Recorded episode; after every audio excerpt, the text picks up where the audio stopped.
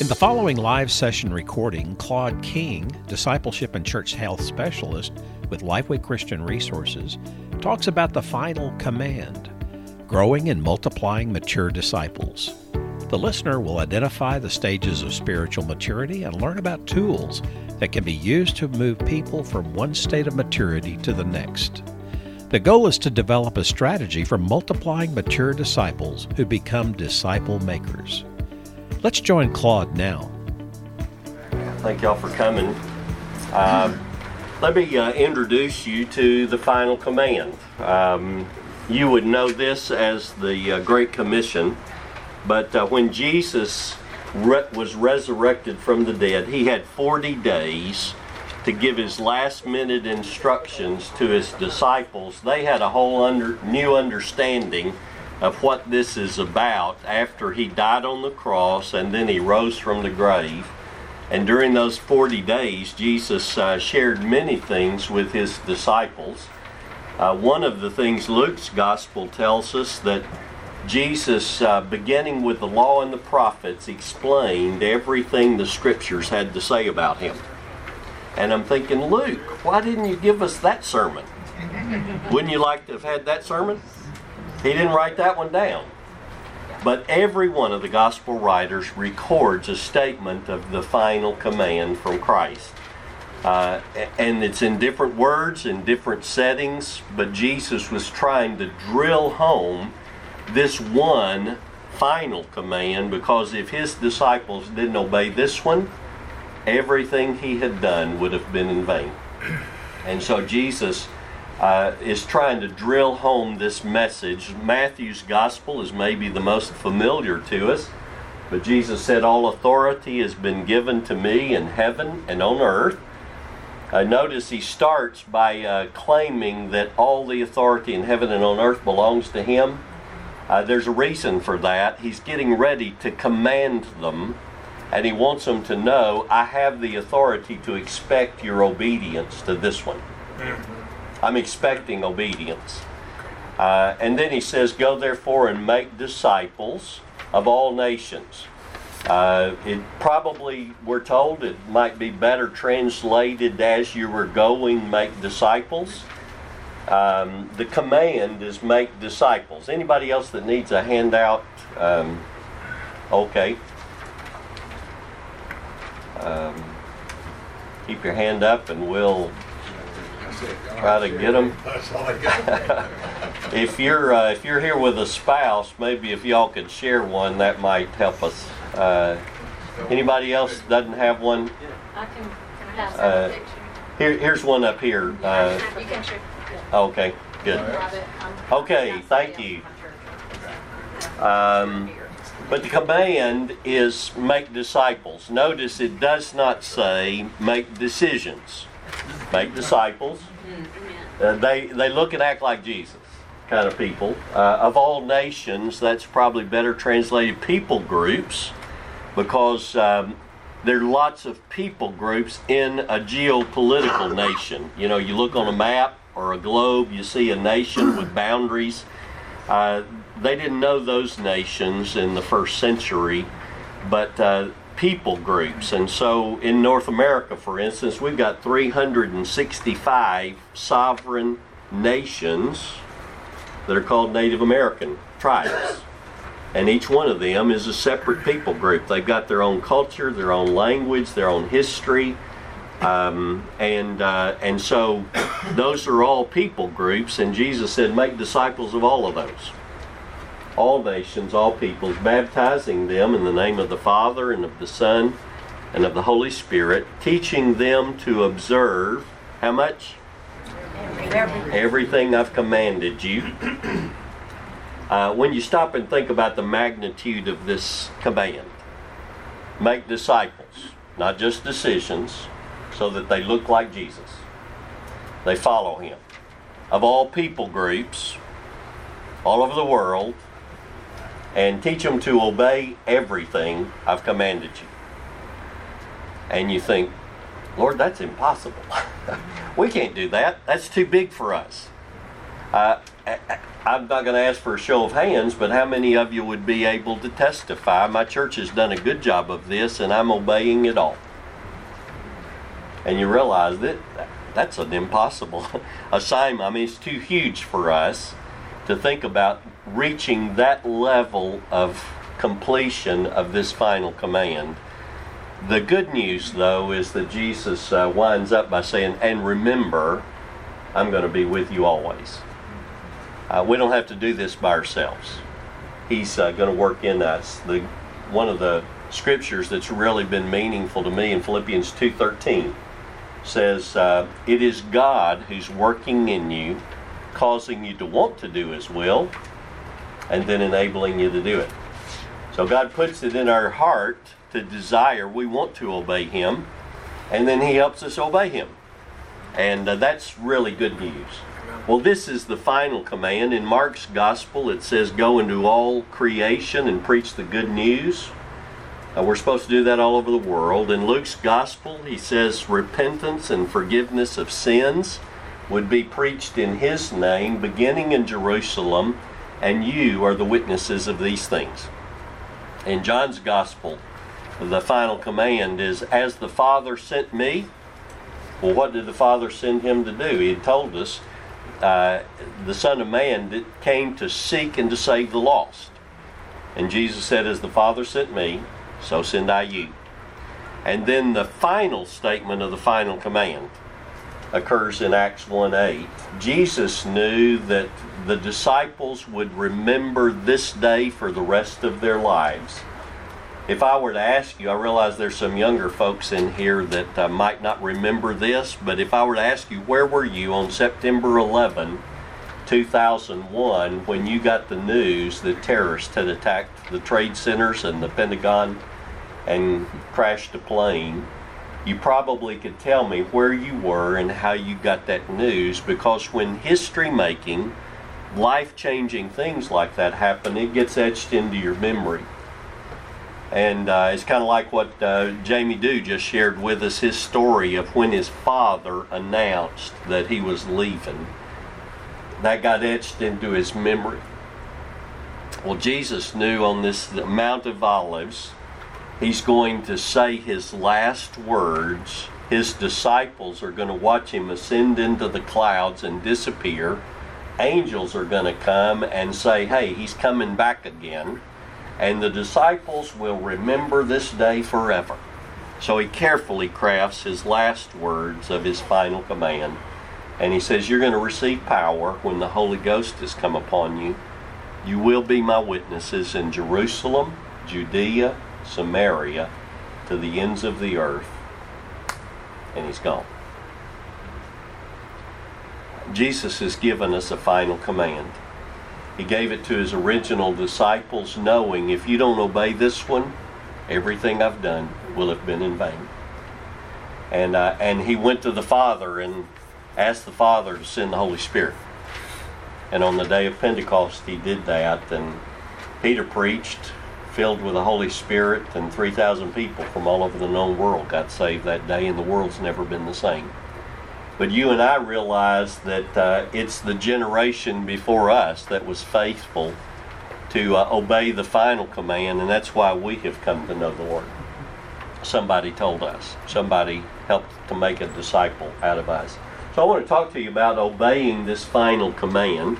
Uh, I've got this on, statement on your handout, but uh, years ago, we tried to come up with a simple definition for disciple making. What is it that we want to produce? What are we making? And we use this description disciple making guides people to be transformed in Christ likeness so they think and act like Christ. Uh, our job is to help people become, you know, the word Christian basically means little Christian, little Christ. Um, that's what God's after. He's after a people who are transformed into the image of His Son. In Romans 8:29, we're told that those God foreknew, He predestined to be conformed to the image of His Son. And God's in the process of transforming us into Christ's likeness. And So our job is to facilitate and to help people grow from where they are when they first come to Christ to be transformed into the image of His Son so that essentially when people meet me, they meet Jesus in me. Uh, my dad grew up on a farm in Middle Tennessee, and he said as a teenager, his father loaned him to a neighbor to help him plow his ground, and he said it was a hot, humid day on the Cumberland River. I'm guessing y'all know hot, humid down here, uh, a few places, but um, he said the sun was beaming, the breeze wasn't blowing, and I was sweating up a storm working behind a team of mules. And he said, I got thirsty. And when I couldn't stand it any longer, I stopped my mule team and I went over to the farmer to ask him for permission to get a drink of water. And the farmer stopped his mule team and he spit out his tobacco juice, and the tobacco juice started drooling down his chin. And he said, Yeah, Archie, there's a water jug over under the shade tree. Go get you a drink. My dad went over to the shade tree, picked up the water jug, and he said something was growing on the inside of the jug and it looked nasty. And he said, I looked at that jug and I thought about that farmer with the brown tobacco juice drooling down his chin, and I decided I wasn't that thirsty. and I went back to plowing. Now, my dad was a pastor, and I've heard him tell that story and then turn to the congregation and ask this question So, what's the condition of your water jug? You see, when God saved us, He placed the living water of Jesus Christ in us. And His plan is that we would be so transformed into Christ likeness, that we would become so clean and pure that when people meet us, they meet Jesus in us without any human pollution or corruption. But I'm afraid that what's happened in American Christianity is that we have allowed the corruption and the pollution of the world and our own sinful behavior and our yielding to the cravings of our sinful life, human uh, life to corrupt us. And what the world sees in us, they're coming to the conclusion I'm not that thirsty. I don't want what you got. Because they don't see the real thing. But if they could see the real thing, now there there would be some who would crucify Jesus again. Uh, they're not going to re- receive him. They're going to reject him. But we need to let our world have the opportunity to see what Jesus looks like, and we are his representatives. We're his ambassadors. We're laborers together with God, and, and so that's a part of our assignment is to help people uh, become transformed into the likeness of Christ. I want to share with you Paul's example of how he did disciple making, and I've got these uh, scriptures uh, for you, but in Second Corinthians, and uh, I, have got verses 4 and 5 on the, the slide, but I want to begin looking in uh, verse 1 of uh, 1 Corinthians chapter 2. When I came to you, brothers, I did not come with eloquence or superior wisdom, as I proclaimed to you the testimony about God. For I resolved to know nothing while I was with you except Jesus Christ and Him crucified. I came to you in weakness and fear and with much trembling. My message and my preaching were not with wise and persuasive words but with a demonstration of the Spirit's power, so that your faith might not rest on men's wisdom, but on God's power. Uh, notice Paul said, I didn't come to wow you with my oratory skills. I didn't come to you with a well thought out argument to prove that Jesus is the Christ. And in fact, he said, I came to you in fear and trembling. Does that sound like the Paul you know? This is the guy who was beaten and imprisoned and wound up probably testifying before the emperor himself in Rome. But he, uh, he said, I came to you in fear and trembling. And he said, I didn't want to try to wow you with my oratory or my argument. I wanted your faith to rest in the power of God. I wanted you to see a demonstration of the Spirit's power. And when we think about Paul the Apostle, we think he's the guy that wrote a third of the New Testament. Uh, he's a guy that planted churches all over the known world of the day, and probably uh, we know he, he says there are uh, believers in Caesar's household, so he we know he was getting close to the top of the Roman Empire in his witness. And we may forget that Saul of Tarsus was the number one terrorist of the New Testament church. And, uh, and Paul comes to Corinth and he says, uh, I want to show you what the Holy Spirit can do. He can take the number one terrorist and shape him into the image of Christ. That's what God can do. He said, I want your faith to re- rest in what God can do, not what man can do. Now, Paul goes on to share with us his model in 1 Corinthians 4.16. He says, Be imitators of me. Some people have uh, thought that was really arrogant for him to have said that. But Paul wasn't being arrogant. He knew that Christ was the one that had brought about this change in his life. And, uh, and he knew that what God had done in him, God could do in other people. But then he goes on in 1 Corinthians 11 and he says, uh, Follow my example as I follow the example of Christ. And essentially, what Paul's saying is, I'm going after Christ's likeness I want to follow his example. That's what a disciple is. He's a follower of Jesus Christ. He said, I'm following his example, and if you'll follow Christ the way I'm following Christ, you can get there too. Come on, I'll show you how to do it.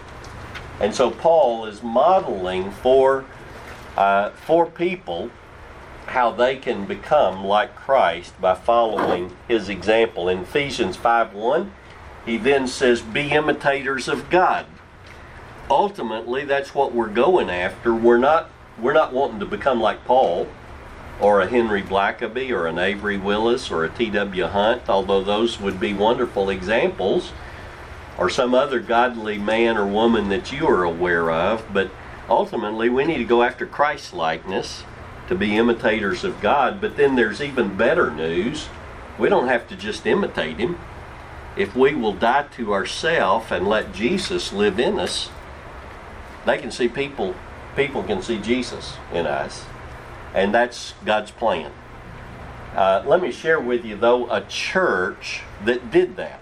They followed Paul's example as they followed Christ. First Thessalonians, uh, and let me just get kind of give you the background. In uh, when Paul got the the vision in Troas, a man from Macedonia said, "Come over to Macedonia and help us."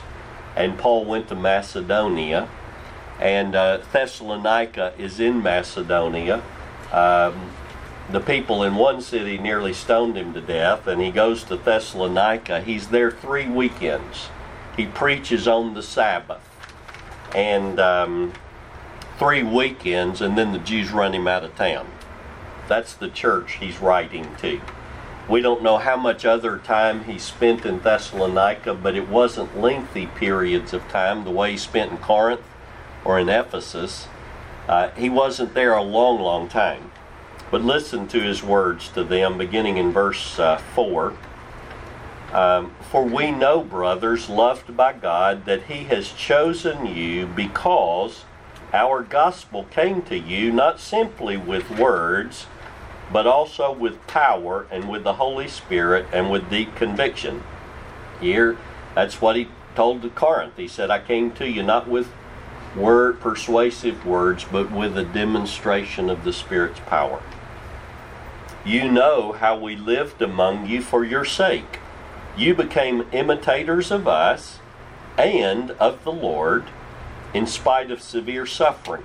You welcomed the message with the joy given by the Holy Spirit. And so you became a model to all the believers in Macedonia and Achaia. The Lord's message rang out from you not only in Macedonia and Achaia, your faith in God has become known everywhere. Here was a church that saw a demonstration of the Spirit's power to transform a life. And Paul said, You followed my example?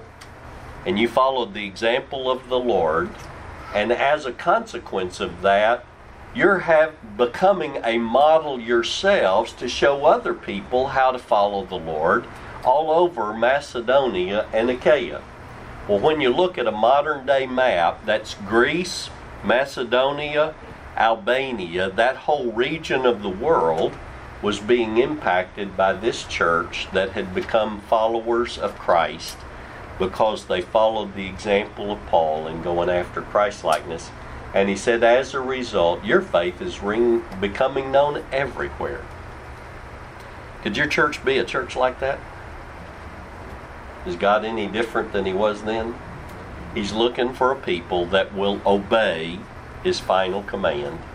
And if we will obey him, it's not what we can do, it's what he can do in us. That God can work through us to have a profound impact on others. Um, I don't know that I have time to deal with this one, but let me just, uh, one of the things I do typically is ask the question, How were you discipled? Um, one of the ways uh, people are discipled is through small groups. I'm a testimony to that. I was a preacher's kid, and every Sunday morning I was in Sunday school. Sunday night I was in training union. Then it was church training and then discipleship training. But I grew up going to small groups on Sunday nights. And Wednesday night we had um, royal ambassadors for guys and a prayer meeting. We'd have a January Bible study for a week in January. And um, sometimes we do a doctrine study. And we had two weeks of vacation Bible school where I was in small groups studying the Bible with other kids my age. And, and uh, I was in small groups a lot. And that's a lot of how I came to grow in Christ likeness. Some people uh, have been had the privilege of having somebody one on one that takes them under their wing and disciples them, teaches them, challenges them, say, "Hey, come with me, and I'll show you how to how to be a witness, and I'll show you how to do ministry." And and you have a one-to-one mentor relationship with a person. Uh, some people, though, the truth is about the only discipleship they get when the wor- they attend a worship service once a week because that's all they do. And for some, that's that's all they get, but that's more than nothing. Um, some people have been discipled through a master teacher, and a, a master teacher model is what we're in today. Uh, here's a guy up front who's going to teach you everything he's learned, and you all sit and listen, and hopefully something will stick, and you'll go do something with it. And and that's a way to communicate lots of information, uh, and and that is a part of a disciple making process. Uh, some people have been discipled through books, and audio or video. Um, and when I helped Henry write "Experiencing God," uh, we knew it was a significant message, but we didn't have a clue how many millions of people now have studied experiencing God in languages all over the world. And it's being, I was in uh, China three years ago, and it's being printed in mainland China. And I met a, a house church pastor who uh, he he moved to Shenzhen because he wanted to get away from persecution. He kept getting arrested, and he said the the communists beat my ear to death. In one of the beatings, he lost the hearing in his ear, uh, but uh, he had a pit, he had a copy of um, Experiencing God book in Chinese, and he said I studied this years ago. He had a diploma that was signed by Bob Reccord and um, Thom Rainer and uh, who else? Uh, Jerry um, Rankin. and those signatures on it, and uh, he said, "I know of a thousand pastors in China that have studied this book." And uh, and so it's getting everywhere. Some people have been discipled through the writings of others. Uh, if I look at the persons who have influenced my growth in discipleship, probably the number one person that's affected me. His name's Andrew Murray. And he died in 1917, so I never met the guy, but he wrote books. And I have read and reread and reread his books and sought to apply those scriptures guided by the Holy Spirit. And I've been discipled through books in a lot in a significant way. Uh, but there are other people that would have to testify, you know, the truth is, I've not really been discipled and taught how to follow after Christ. Um, one of the things I typically I take a survey. I don't. I, I need to move on, but uh, which of those ways was most likely the way you were discipled? And uh, it, there are people. If I were to ask, a lot of usually a lot of people, it's either small groups or one to one, and a variety of other uh, uh, others of those. But if I ask, if I were to ask you which one of those is the the most effective, usually it's the way you were discipled that was the most effective. Uh, but the truth of the matter is this we need to make disciples. Use all of the above except number six. uh, we need to take every opportunity to help people grow in their Christ likeness. Um, I'm doing this uh, PowerPoint, by the way. If you should want a copy of this, if you'll email me, my contact information's on there. You, I'd be glad to share it with you. Uh, do you ever feel like this in our culture? That we're trying to live for Christ and the whole culture is flowing the opposite direction? Um, it's like that in our world today, especially in North America. But the truth is, sometimes it's like this even in our churches, where as a spiritual leader, your assignment is to help people grow in Christ likeness, and you've got people say, I don't have time for that. Why, my kid's in uh, T ball and, and we practice two nights a week, and he has games on Saturday, and or or my my kids in a um, AAU uh, travel ball, and every weekend we got tournaments. And uh, I'm sorry, I'm not going to be here. And we've got people that are so engaged in other things that the world is distracting even God's people from taking seriously the command to become a follower of Christ and to look and act like Jesus. And the truth is, you cannot make a disciple out of somebody who doesn't want to be a disciple. If they want to do all of these other things and discipleship is low down on their priority list, you can't make a fully devoted follower of Jesus out of a person like that. So what's the what's the issue? Uh oh. Um, I thought I'd replace this slide. Uh, this shadow there is the Leaning Tower of Pisa. And if you'll uh, imagine that with me, the Leaning Tower of Pisa is kind of a visual illustration. In, uh, in Amos chapter 7, God says, What do you see, Amos? And he said, I saw the Lord standing by a wall that had been built true to plumb with a plumb line in his hand.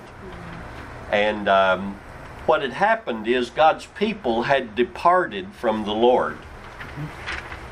But uh, here's the problem, and if you look this way, if we've all departed from the Lord and we're leaning, we're a leaning wall, and we're comparing ourselves to each other, we think, well, I'm doing just fine. I'm not quite as good as that one, I'm way better than that one, I'm doing fine it's not until we see the plumb line, the standard of what God expected us to be, that we see how far we've departed from what God intended. And uh, if I were to put spiritual terms on the Leaning Tower of Pisa, let me uh, put that on my diagram over here. Is the problem at A with the walls that are crooked, or is the problem at the foundation at B? Where's the problem? It's the foundation. And uh, I, if I were to attach a huge crane and, to that tower and pull it back into place, and I didn't do anything else, and then I let the pressure off, what do you suppose would happen to this tower? Well, it'd go right back where it was, maybe keep right on going uh, because of the momentum. If I don't deal with the foundational issue, then I'm not going to, anything else I do is going to be a temporary fix at best. And so, well, let me put spiritual terms on that founda- on that diagram. In Deuteronomy chapter 30, verse 17. I don't think this is on your handout, but Deuteronomy 30, verse 17, the scripture, God says, If your heart departs, the beginning of a departure from God begins with a shift of our heart where we don't love God as much as we're supposed to love God. Now, let me ask you, how much are we supposed to love Him? With all our heart, soul, mind, and strength. And if we depart from that and we don't love Him like we're supposed to love Him, that starts showing up in our behaviors. And so Deuteronomy 30:17 says, "If your heart departs and you no longer obey." Um, a lack of obedience is a clear indicator that your heart has departed from the Lord. Now you remember the final command? Teach them to obey how much? Everything, Everything I've commanded you. Well, if people don't love the Lord and they're not obeying, you can teach them the commands, but they're not going to obey the commands like they're supposed to obey the commands. And so the Deuteronomy says, uh, if your heart departs, you no longer obey, you disobey, you violate the commandments of the Lord. Uh, and then it goes on to say, and you bow down and worship other gods. Well, most uh, most of the Christians in your church would not see themselves as practicing idolatry. But in Ezekiel, God says these leaders, he's talking to Ezekiel, the, the leaders inside the temple had set up idols in their heart. An idol of the heart is where we fall in love with something or some activity or some person so much that it distracts us from our wholehearted love for the Lord. And uh, there are lots of idols, possible idols, that are presented to us in our culture. Uh, the scripture describes some of those in, in the Sermon on the Mount. Jesus said, You can't love God and money at the same time. You're going to love one or the other. We can fall in love with money. Uh, we're told that you can't love the world and the things of the world and the love of the Father be in you at the same time. Uh, we're told that you can't love what you have, material things, or what you do. And so their activities. It could be a career, it could be sporting events that are uh, captivate your love. It could be a hobby. It could be shopping. Nowadays, it could be social media. That you've got so much engagement with other things and you love those things that you don't have time for the Lord. And obedience to Him is down the scale in your priority. So, uh, if I were to put terms on this, the foundation is a love relationship with our Heavenly Father. And symptoms up here at the top would be a lack of obedience, disobedience, um, apathy would be a, a, a sample of that. Idols of the heart, turning to substitutes for God, where we're trusting in the world and the things of the world, the methods, the programs. We may trust in a person rather than trusting in the Lord. And um, if we don't fix the foundational problem, we're not going to have a permanent impact on the other problem. So, if we're going to make disciples who obey the commands of the Lord, we've got to help them return to a love for the Lord where they o- want to obey Him. And uh, one of the things I've done, uh, I developed a tool. Some of you have uh, maybe are familiar with this. It's called Come to the Lord's Table. But the scripture tells us some things we can do to return to our first love. Remember the church at Ephesus? Uh, Jesus said to them, You've uh, You've worked hard, you've persevered under persecution, you've taken a stand against false doctrine, you've done a lot of good things, but I have this against you. What was that? They left their first love. Well, what did he tell them to do? He said, Remember the height from which you've fallen. That's the height. The, look back at the standard. Look back at what you once experienced of my power and presence in your midst. Remember the height from which you've fallen. Repent.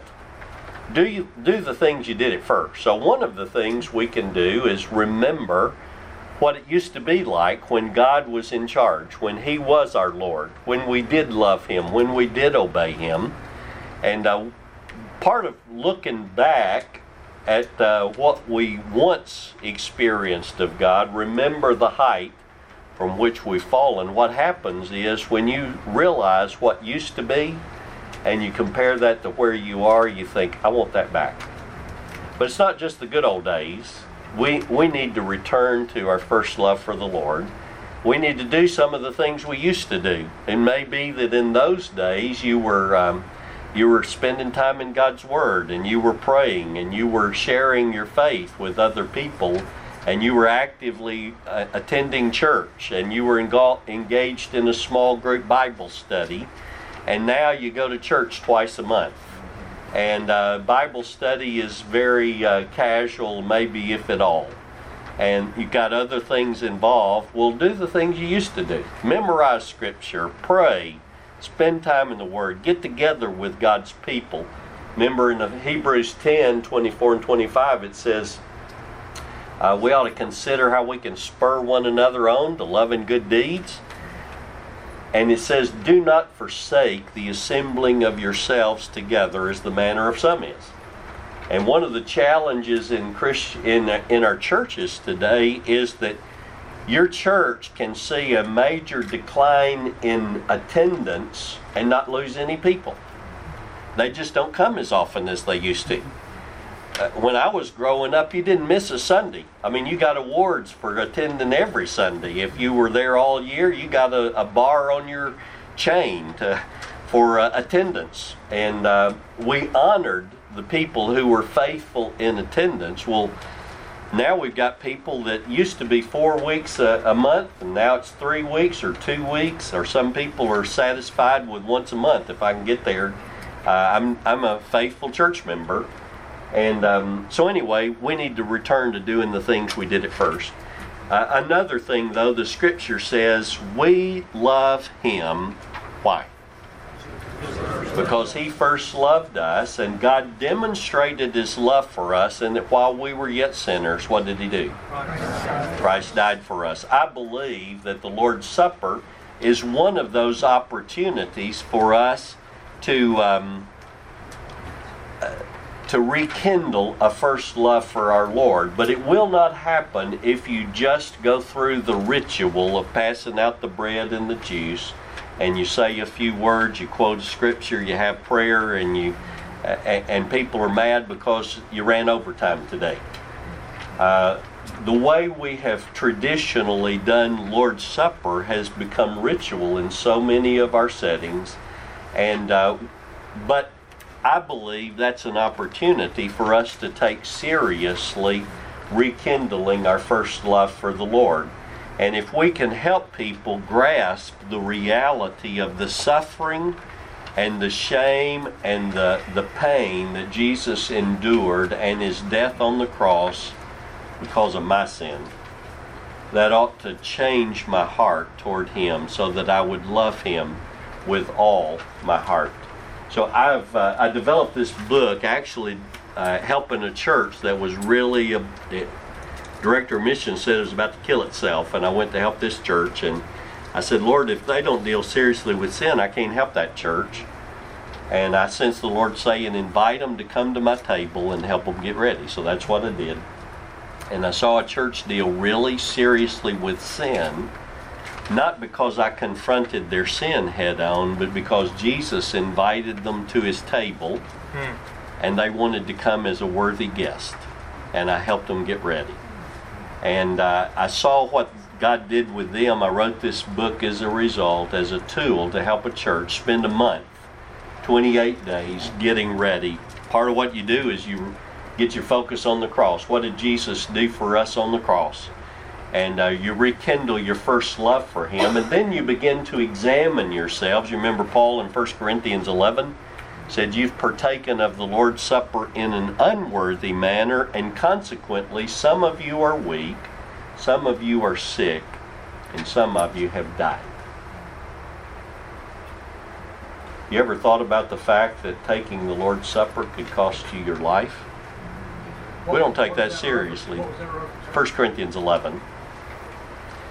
Um, we don't take that seriously. I, a guy was in here uh, earlier. Some of you heard heard me talking to him, but he um, First Baptist Church Decatur had gone through, uh, come to the Lord's table, and I was telling him Uh, in Presbyterian churches in Scotland, especially, but in uh, other denominations, have done this. Uh, back in the 1600s is when this first started showing up. Churches uh, required you to go through a personal examination time to make sure you were prepared because they didn't want anybody dying because of celebrating the Lord's Supper in an unworthy manner. Paul said, You ought to judge yourselves and examine yourselves lest you come under God's judgment. And they took that verse seriously. Might behoove us to take that one seriously. And uh, what they would do is you would go through an examination with a pastor or an elder. And if he felt like you were spiritually prepared, he would give you a communion token. And he, every church had their own that was unique, but uh, uh, they would give you a communion token. Then, when they got ready to serve, they had a they would have big tables, and they would sit down, fill the table up, and the deacons would collect the communion tokens. If you didn't have a token, you had to get up and leave. You didn't get served because you've got to prepare for this. You can't treat this casually.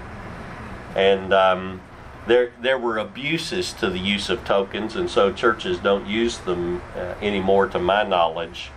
But uh, I have one here that came from 1742 in Cambuslang, Scotland. George Whitefield preached the communion services in August of that year. 30,000 people showed up for the communion. Can you imagine doing that without a microphone? I don't know how he did it, but I'm told he did it. uh, but they had 3,000 communion tokens. And uh, they felt like they might have been able to qualify 4,000, but they didn't have enough tokens for the others out of 30,000. But they took communion much more seriously than we do. Wow. And um, I think we need to take it seriously. Um, this is a little off script, but I uh, I remember T.W. Hunt uh, sharing with a group one time. Uh, he had been teaching the Mind of Christ message.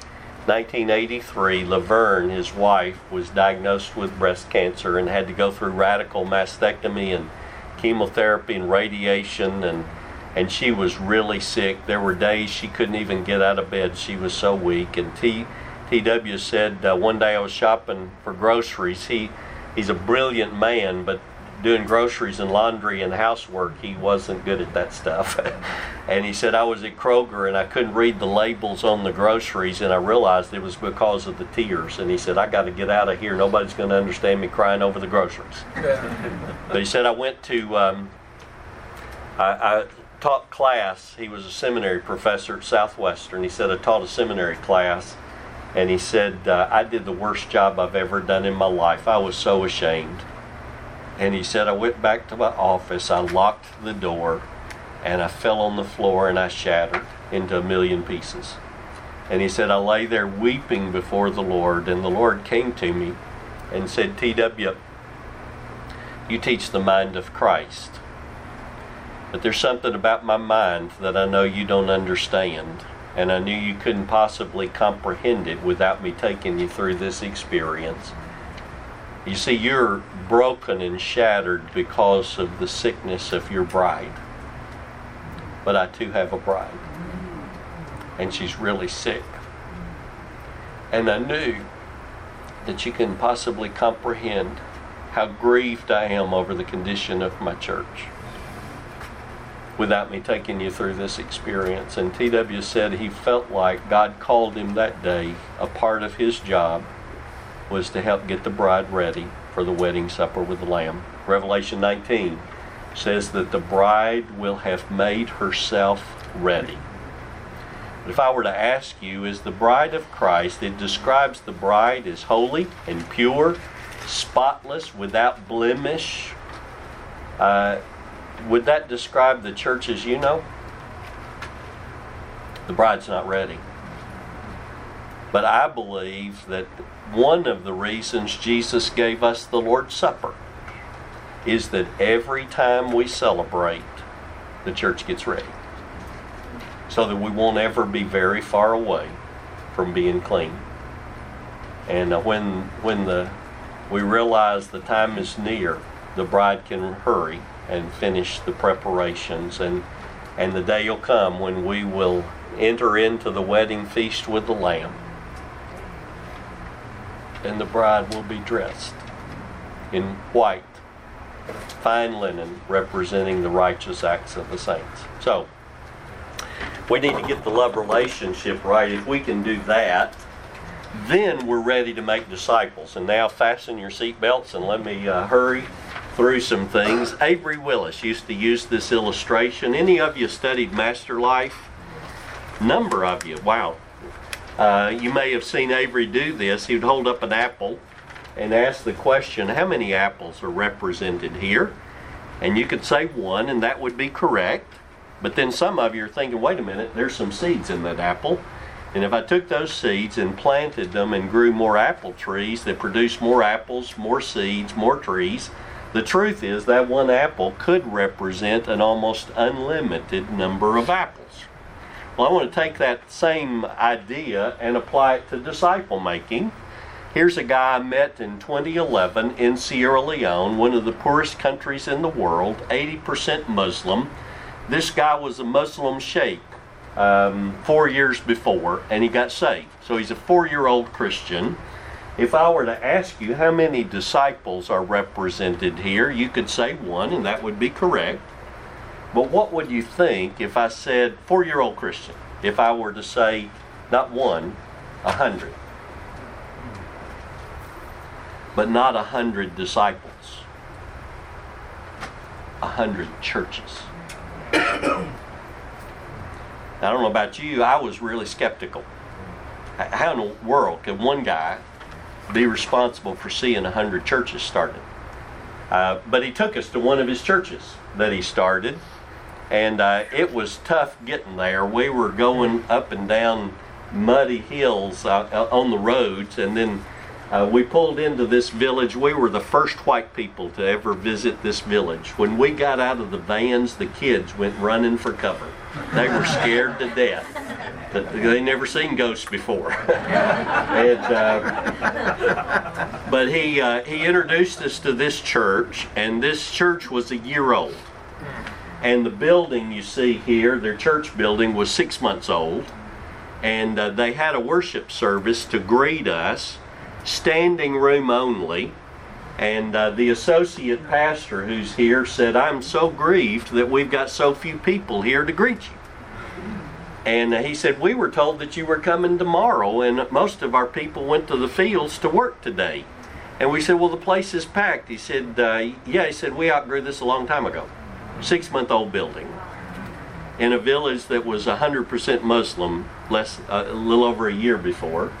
And uh, he, he introduced us to this guy in the blue. I've faded this out so you can't see faces because for security reasons. But his two kids were with him, and he said uh, two weeks ago he was a Muslim. Now he's a Christian. He introduced us to this guy in the praise band, and he said he was a Muslim not long ago. Now he's in our praise band, and um, he held up a Gideon Bible, and he said, "This is the only Bible we have in our church." But we're praying for five more Bibles because there are five villages around us that don't know Jesus. And we're believing that when God saves people in their village and calls one of them to be their pastor, that we ought to be able to give them a Bible for their church. And then we realized how, uh, how this guy could start 100 churches. He didn't start 100 churches by himself, but what they do, they're teaching obedience based discipleship. Whenever you're in God's Word and you're reading God's Word, when they start with creation to Christ, before they ever come to Christ, they're asking the question since this is truth from God, what do we need to do to obey what God said to us today? And then they come to know Christ and they get to the Great Commission. And Jesus says, One of my commands is that you're supposed to go make disciples of all peoples. And so this church looks around them and says, Well, there are five villages nearest us. They don't know Jesus. That's where we start and they're working less than a year old church working on five church plants and then i realized how this other guy could start a hundred churches Uh, in Sierra Leone, the year we were there, they had started 3,000 churches in a country that's 80% Muslim, and they did it in six years. Prior to that time, they'd started 12 churches in a couple of decades. But God was beginning to multiply disciple making. Today, I, I, heard a report two weeks ago, it's now 12,000 churches that have been started in Sierra Leone. They are deploying missionaries now to other uh, countries in Africa, especially going north and seeing God do a, a significant harvest. I mentioned obedience based discipleship. One of the things we need to understand as we think about making disciples, Jesus didn't say, teach them to know my commands. He said, teach them to obey my commands. And if we're going to teach obedience if we're going to disciple people, we need to teach them to obey the things the Lord has commanded us, and He has the authority to command us and expect our obedience. Uh, Avery Willis used this illustration in Master Life, and later he wrote a book called Master Builder. But in it, what he does is he illustrates the growth of a person from being spiritually dead on the lower left hand side. They get saved and become a spiritual child. We help get them established. They grow into Christ likeness and become a spiritual disciple they themselves become a disciple maker and multiply themselves and and and some will then grow to become co-laborers in ministry where they're going to plant churches and become missionaries and that kind of thing and uh, and what Avery did in this is try to show that for a spiritually dead person the disciple maker carries the bulk of the responsibility because they're dead in sin they can't do anything And so they have a very low level of responsibility, but what they, they can do is decide to follow Jesus. Uh, but as they begin to grow in their walk with the Lord, the, the disciple becomes more and more responsible for his own growth in discipleship, and the role of the disciple maker decreases as that person grows and matures. I want to ask you a question what's your church's optimum goal? What are you aiming for in making disciples? What do you want to produce as a result of your disciple making efforts? And, and this is not based on what's in your um, charter or in your mission statement, it's based on what are you doing to make disciples. What's your optimum goal? For some churches, their optimum goal is right here. We want to get them baptized, saved and baptized. We can count them on our annual church profile. The state convention will be pleased as punch. That we've got all these baptisms coming in, and uh, they know where we are. If they want to grow, they can come get it. Is that an appropriate optimum goal for disciple making? No. Well, no, because he, he said make disciples, not decisions. So that's not an appropriate goal, though for some churches that's about as far as they go in disciple making. Uh, but others are realizing, no, we got to help a spiritual child get established in their faith so that they begin to grow. We want them to get to the place where they can feed themselves and don't have to be fed uh, fed a bottle and milk. We want them to grow so they can eat solid food and grow and mature. And so we help that spiritual child. Is that our optimum goal? Well, uh, Jesus wants us to be transformed into the image of Christ, and a babe in Christ may begin to grow, but they're not Christ like yet. They're growing there, they're making progress. Uh, we need to go after being a spiritual disciple so that they become like Christ, they act like Him, they uh, follow Christ's example, and they can say to us, be a model to others. Hey, Come follow my example as I follow Christ. You can get there too. Come on, I'll show you how to do that. Is that your uh, optimal goal of helping them become Christ like? Well, if you just want people to look and act like Jesus and that's your optimum goal, and you're not making disciple makers, you're serving the terminal generation in your church. A lot of the churches that are dying, you understand, don't you? Southern Baptists have about 900 to 1,000 churches a year that die. And I've been to some of those. And I've talked with pastors of some of those. And what happens is you get a congregation that quits making disciples. They're not reaching their community. And what's left is a dozen or two or three dozen people that all have gray or white hair. And they're not reaching their community and they're having funerals. And the day comes when they decide it's time to close the doors. If we're not making disciple makers, we're serving a terminal generation for our church. Is that 900 to 1,000 churches per year? Yeah, and that's just Southern That's Baptist. Southern Baptist. Yeah. Now, we have to start a thousand churches a year to break even. Mm. And uh, you know, don't you, that Southern Baptists are declining in number of churches now, so we're not even breaking even anymore because of the decline. So, we need to be about making disciple makers. Is that the optimum goal? Or do you realize, no, he said go to the ends of the earth. We, we got to raise up some people that'll take the gospel to other places and start new churches and go to the mission field and those kind of things and, and develop co laborers in ministry. We need to set an optimum goal in uh, based on what Christ would be pleased with, and then we need to begin to take the actions He guides us to to get there. Let me share with you Paul's optimum goal. Here's Paul's goal. Uh, he, he was a pretty good disciple maker, don't you think? We proclaim Him warning and teaching everyone with all wisdom, so that we may present everyone mature or perfect in Christ. I labor for this, striving with His strength that works powerfully in me. Paul said, uh, We're not settling short of perfection. We want people to look and act like Jesus without any pollution or corruption.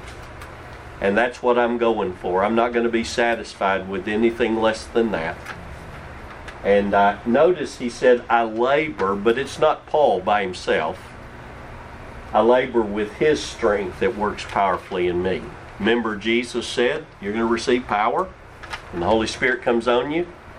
You'll be my witnesses, Jerusalem, Judea, Samaria. And the great final command in Matthew, he said, uh, Oh, and by the way, I'm going to be with you always. Uh, with him, we can make disciples and have that impact on on our world. Um, let me uh, share a quick testimony with you. I worked for North American Mission Board for two years in New York City. I commuted from Murfreesboro, Tennessee, and I spent three weeks in the city and I'd go home for a week every uh, month. Uh, that's a whole story in itself. But um, when I got there, I was asked to lead the National Day of Prayer event for Harlem. I don't know why they picked me, but I, I was supposed to lead the National Day of Prayer event. It was going to take place at Bethel Gospel Assembly on 120th and Mat, uh, Madison Avenue. And uh, so I, I got to thinking, I'm not sure I know how to lead a prayer meeting for a group of Pentecostals in Harlem.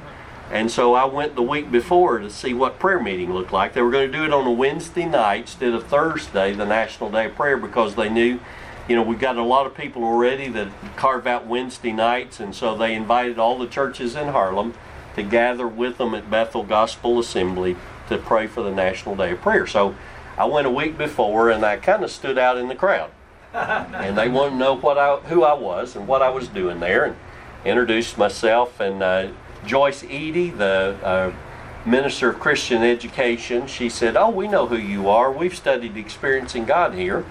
and she said, um, uh, "We do your, we use your materials for discipleship." She was talking about Southern Baptists. She said, uh, "Our pastor requires discipleship of every member." Some of you Anglos don't know this, but African Americans are a lot better at obeying their pastors. And if the pastor says it, you do it. uh, especially if that pastor's got spiritual integrity and this pastor did. And so he required discipleship of every member. And she said, currently we give them two choices. They can either do Master Life or the Mind of Christ. And I'm thinking, wait a minute, that's the master's program. Uh, those are really demanding courses. And she said, we've had over 800 people graduate through Master Life. And uh, that church had 13 missionaries that had come out of their church that they were sponsoring around the world out of Harlem. And she said that we recently had, uh, we have churches that want us to teach them how to do discipleship. And she said we recently had a meeting, 110 people, 10 churches represented, and we're just teaching them how to do Master Life. And uh, this church is having a profound impact on Harlem. Uh, Henry Blackaby and I went and joined with them when they did an evangelism conference for Har- Harlem. Had churches from all over the region that attended there. They went out into the streets after they did some training and did witnessing on the street corners. And then they had a concert on at the state office building on um, 106th Street, and I lost my hearing that day. Uh, but I watched people just walking down the street would go to the stage and engage somebody in conversation, and they would lead them to the Lord. They were leading people to the Lord, and a bunch of people that day came to Christ. And I realized Harlem's not the same city you see in the movies. I walked the streets of Harlem by myself. Now there are probably places I'd be good that I didn't go there, but Harlem is not the same city, and one of the reasons is because of Bethel Gospel Assembly and other churches like them that are making disciples, who are making disciples, and it's changing a city with the gospel of Jesus Christ. Here's a picture from a church not far from us, Elizabeth Baptist Church. Uh, some of you may know of them. They uh, had invited me in 2015 to a graduation ceremony 1,245 people were finishing book four of Master Life, and they had a graduation ceremony. These are the people who showed up on Wednesday night for the ceremony, and um, uh, they had 104 groups because at, uh, at, Be- at Elizabeth Baptist Church, you got to do it Jesus way, so it's 12 people per group. And if you didn't have 12, you couldn't have a group because you got to have 12. That's the way Jesus did it. And they uh, had 104 groups that finished Master Life. And I saw a church in our day, in our generation, that is serious about making disciples who multiply. Um, one of the questions, though, is you start thinking about well, how are we going to do that at our church?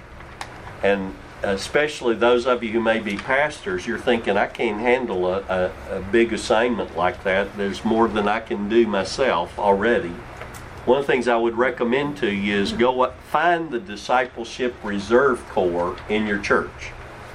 These would be people who have been discipled in their past more than most of the people in your church. And some of them may be older adults like me that they grew up going to church every time the doors were open. And they've been discipled.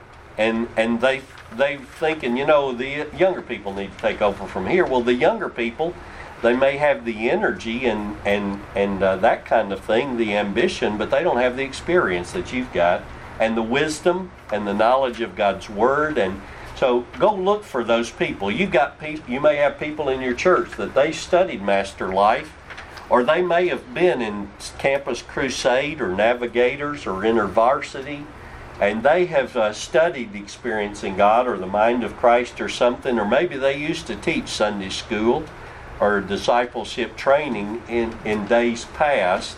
And you need to find the people who are in the reserve corps in your church and call them together and have a prayer meeting and remind them of this final command of Jesus. And as a church, decide we're going to repent of our lack of obedience to the final command and we're going to take this one seriously. We're going to obey, at least this one, we're going to obey that command. And Lord, you showing us how and you helping us, we're going to make disciples and teach our people to obey you. So consider getting a reserve corps together and pray with them. Um, one of the things that God convicted me about years ago, I was with uh, uh, Jeff Ingram in Louisiana doing a tour. Jeff had grown up in Navigators, had been discipled by them. And as I was listening to him, Avery Willis was influenced by Navigators. and uh, in preparation for master life, he'd been shaped by them, and I realized that uh, I have used in most of the book uh, leaders' guides I have written through the years, I've used the y'all come mentality for disciple making. And so you uh, decide on which course you're going to offer, set a date and the times, find a room, get a leader, and then you announce it in the bulletin. You maybe make an announcement from the pulpit, and whoever comes, those are the ones you disciple. Well, uh, that that's a way to make disciples. But Jesus didn't say just just for the eager and the hungry make disciples. We're supposed to make disciples of every follower of Christ. And uh, and so I realized I had not been taking seriously how how we need to get after everybody. We need every member. You know, Bethel Gospel Assembly modeled it for me. Their pastor required everybody to be engaged in discipleship. And so, one of the things I would recommend is that as you develop discipleship leaders, you call the Reserve Corps to active duty and you begin to uh, recruit people for discipleship extend the invitation. It is really easy for me to look at my church bulletin and see the classes that are coming up and not to think that I ought to be in one of those. It's easy to think, nah, I don't think so this time. And we got a lot of people that my church that runs uh, now we're running with a new pastor maybe seven or eight hundred we have three classes on wednesday night that are running about 10 apiece that's not taking the final command seriously. Of course, there are a lot of other things we do with uh, small groups and discipleship, but we need to start recruiting people and get serious about helping them grow in discipleship. Another uh, idea that I think is important for us, and that is uh, if I were to go to a university to get a degree in engineering, they would allow me to take some elective classes.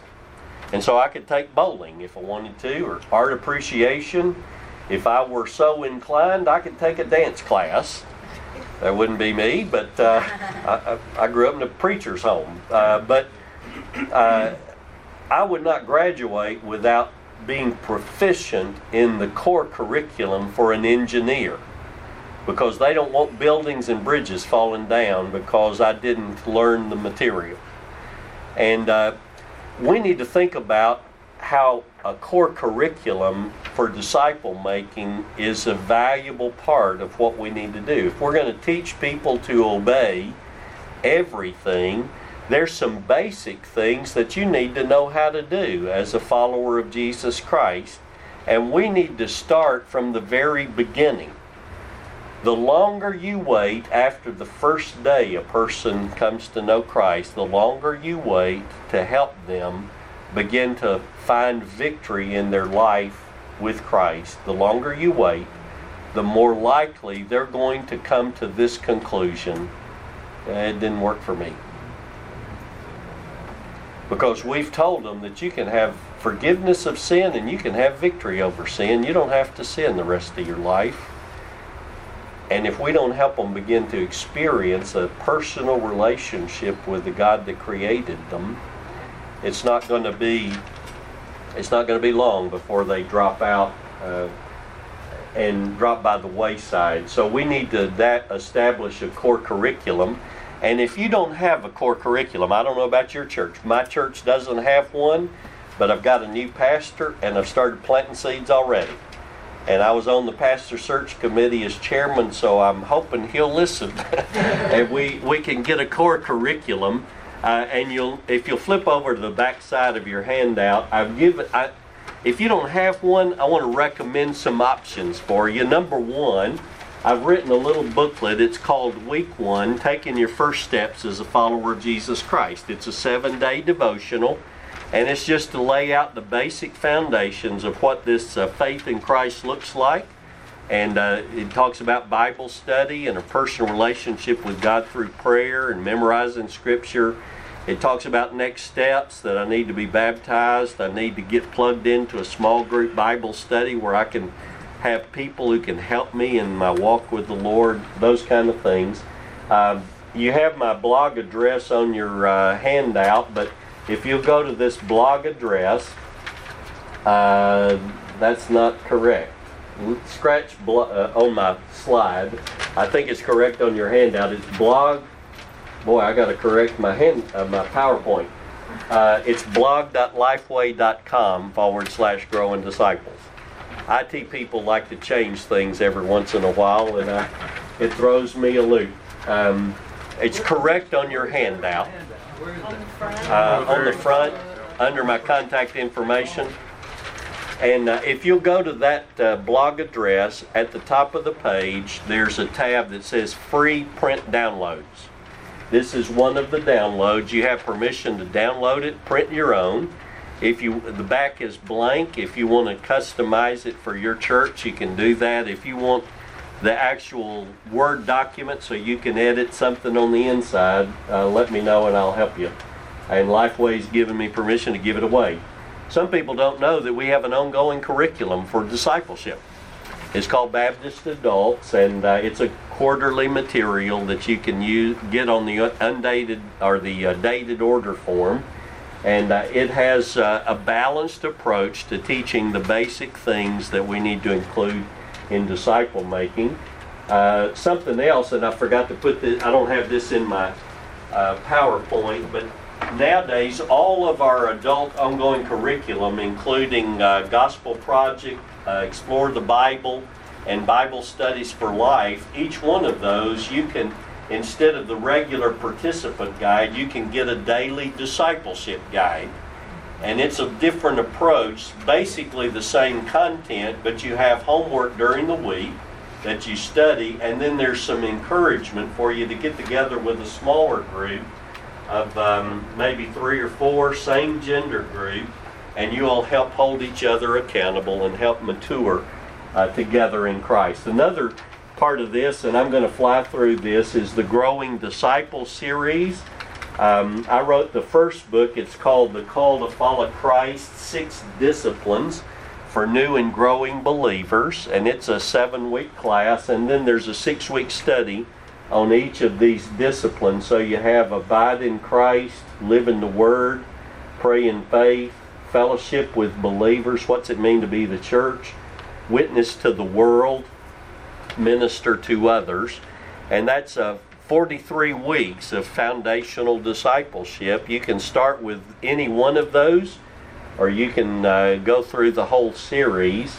Uh, but that could be a foundational discipleship to get people uh, to studying uh, God's Word and praying and ministering and witnessing and all of those things and start that really early. Another series is called The Disciples' Path with six courses the beginning, the way, the call, the truth, the life, the mission.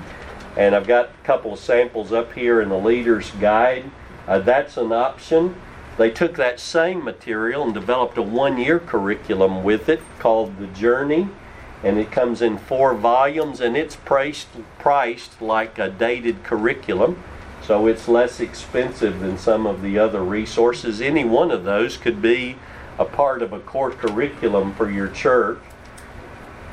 You want to go deeper, Bible knowledge, there's a step by step through the Old and New Testament that can give people a, a, a, overview of the Old Testament and the New Testament so that they can know the scriptures. Uh, if we're going to obey the things the Lord's taught us, we need to know that. We need to multiply mature disciples, and there's some resources that go deeper like uh, disciples' prayer life, master life, experiencing God, mind of Christ. And uh, I want to encourage you to just um, help people. Uh, there's the correct address. Um,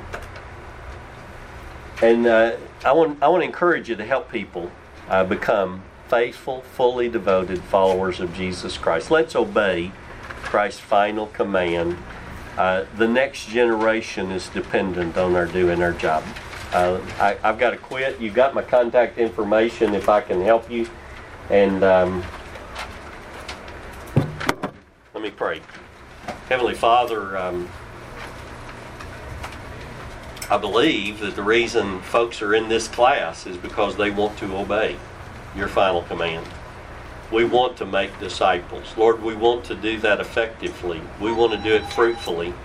Lord, our desire is that our desire is that um, we would make disciples that multiply and our churches would grow and reach our communities with the gospel of Jesus Christ. We want to be like the New Testament churches to uh, to add daily to the church those that are being saved. So Lord, I pray for my brothers and sisters. You've put it into our hearts to obey you. Now I pray that you'll show us how, what to do, and how to do it where we are. I pray, Lord, that you would help us to help your people return to a first love for you as our Savior and surrender to you as our Lord so that as we grow in Christ likeness, we will choose to obey you and we will demonstrate to a watching world what Jesus looks like so that they too will be drawn to saving faith in your Son. I pray in Jesus' name. Amen. Amen. Go enjoy lunch.